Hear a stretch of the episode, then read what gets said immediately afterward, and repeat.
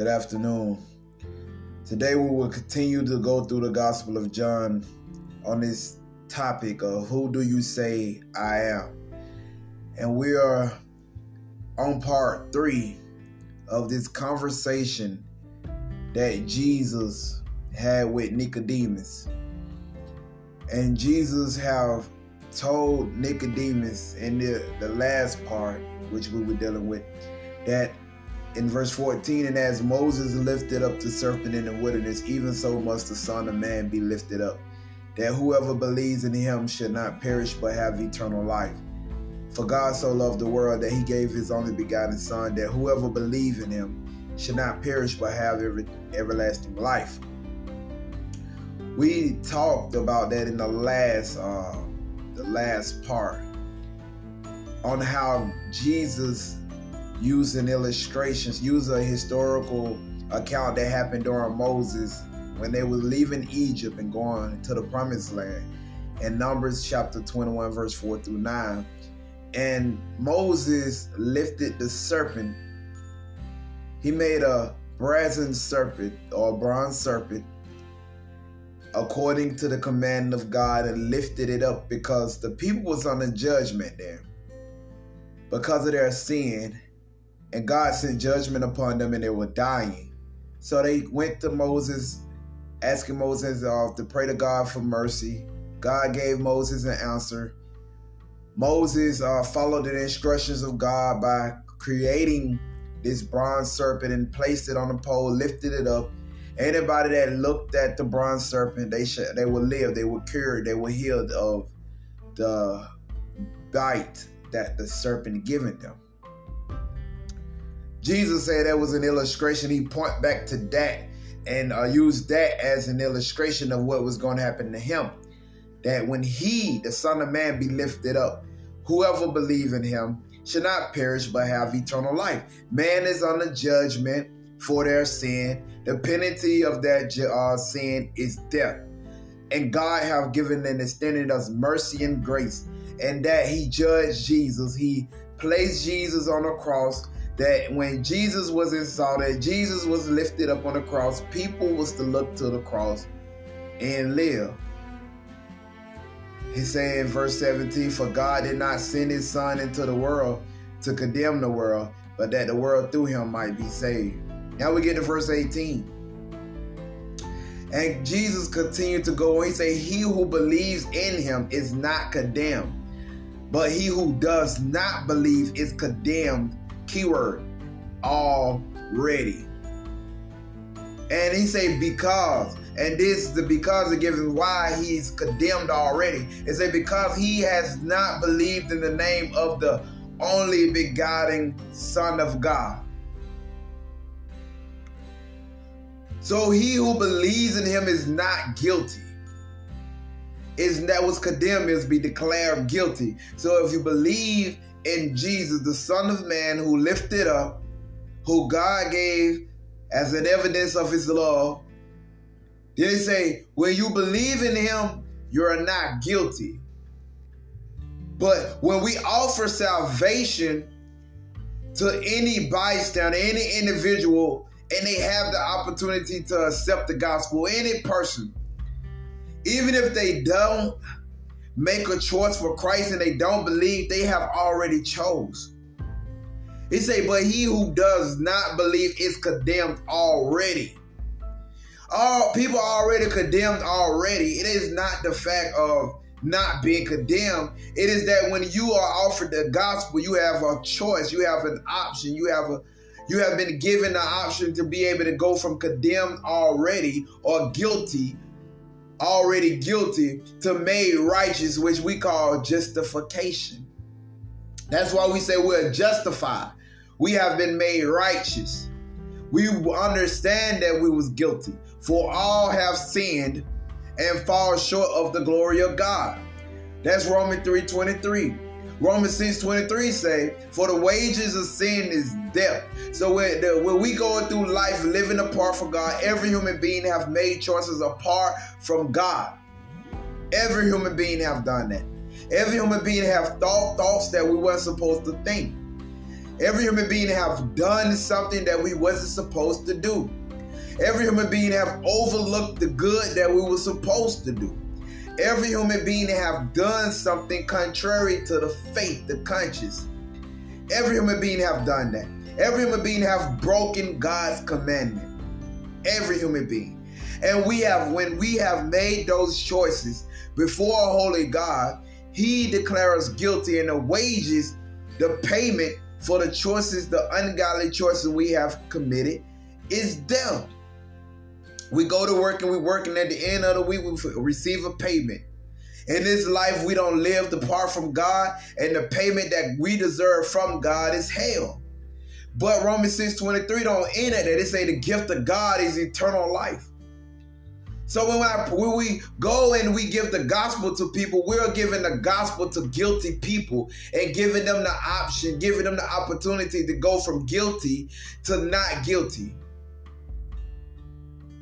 And the reason because the reason that they are guilty is because he has not believed in the name of the only begotten Son of God. It's not about your good works. It's not about any of that. But once you turn down the Son, you turn down salvation, your guilt is still above your head. You must pay the penalty for your sins. Verse 19 saying, This is the condemnation that the light has come into the world. Who is the light? According to John chapter 1, verse 4, it say, In him was life, and the life was the light of man. And then we drop down to verse 7. Uh, we're going to read verse 6. There was a man sent from God whose name was John. This, this man came for a witness to bear witness of the light, that all through him might believe. He was not that light, but was sent to bear witness of that light. That was the true light which gives light to every man coming into the world. This light is speaking about Jesus Christ. So it's saying he, and back in John chapter 3, verse 19, it's saying, This is the condemnation that the light has come into the world. The light, the true presence of God, the, um, the, the godly life have came into this world. And men love darkness rather than light because their deeds were evil. This is the, the, the guiltiness. It's a, and then verse 30, uh, verse 20 say, For everyone practicing evil hates the light and does not come to the light, lest his deeds should be exposed. But he who does the truth comes to the light, that his deeds may be clearly seen, that they have been done in God. So it's a matter of the will, of the moral, of the personal lifestyle, of the person deeds. People don't, I have asked people, do they believe in Jesus and witness to different people. And uh, uh, some people have told me they're not ready to give their life up. Uh, they, they're not ready to devote themselves to Jesus. They're not ready to give up their ungodly behavior. Uh, so it be the matter of people do not want to give up their own wicked life, their wickedness. They want to cling more to their sin than to come to the light and allow the light to expose it. So they cling to the darkness. It say, For everyone practicing evil hates the light and does not come to the light, lest his deeds should be exposed. People get convicted when they come to the light. That's why dark people go into a church where people are speaking the truth because of the light exposed the dark and people get condemned, people get convicted. And some people don't like the conviction that they be under, so they run away from it. When I look at this verse, I see things like any of the three things gonna happen. One, when you're speaking the gospel to the people, uh, we hope for the person that could be converted and believe in the gospel. Two, uh, the people either go on, they listen and they run from the gospel. Uh, three, they uh, they try to shut out the light. They try to they gonna persecute uh, because they hate it so much. Uh, so when a light, they're gonna try to cut off the light. They're gonna try to break the light if they can't cut the light off. So they're gonna try to do whatever they can to stop the light from shining because the shine, the light is shining on their own ungodly deeds. For example, if you look at Genesis chapter four, we look at the the thing that happened with Cain and Abel. Uh, the Bible tells us in First John that Cain killed Abel because his own works were wicked. The life of the life of Abel, the life of faith and righteousness of Abel was it, it exposed the wickedness of Cain. Exposed him. He was jealous. Uh, and not only that, but the, of course the condemn the, the, the condemnation and conviction that come from the rebuke of God Almighty, causing and birthing more hatred within the heart of Cain. But it's the Bible also say that why did Cain kill him? Because his own works were evil. And that just goes to show you if the if the light don't convert and the light would not be put out, then the person try to put that light out by persecution. Uh, verse 21 say, But he who does the truth comes to the light that his deeds may be clearly seen that they have been done in God. So we just uh and it's and it's important. This is important. This gives the reason why people don't want to come. So we when we minister to others, we need to take heart and understand that this is no abnormal thing. This is a thing that Jesus spoken about.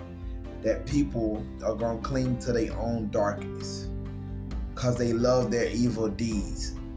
People are not gonna come to the truth but we know people that come to the truth only because God dragged their individual heart to the truth.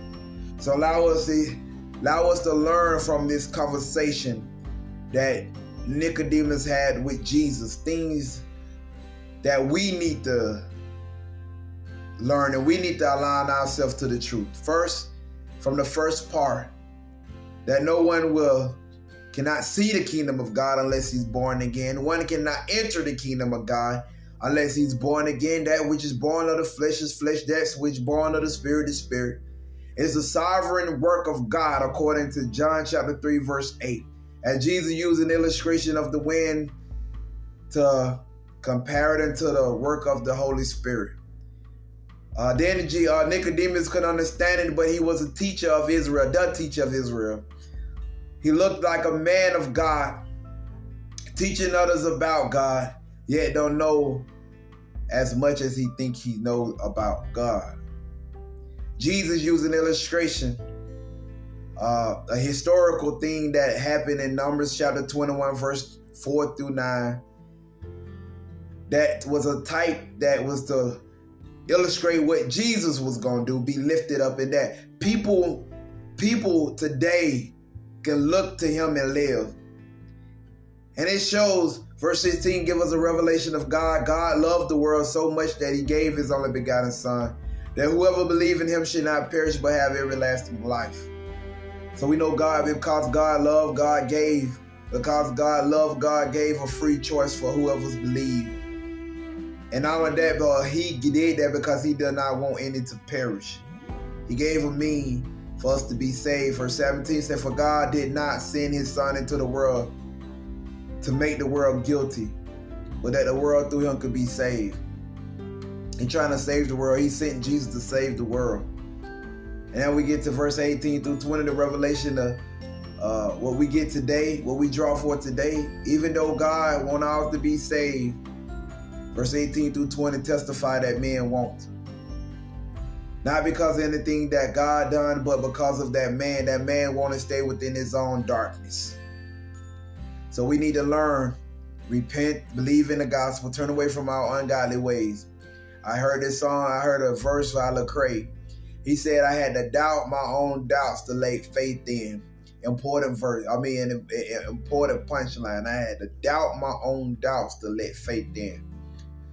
Just give way to God. Put away the sinful desires and put away the reason in thinking that that life satisfies just for you to have something that way more eternally. And I just pray that this message touch and move people's hearts according to the grace and mercy of the sovereign work of God. May he be glorified from this time forth and forevermore. In Jesus' name I pray. Amen.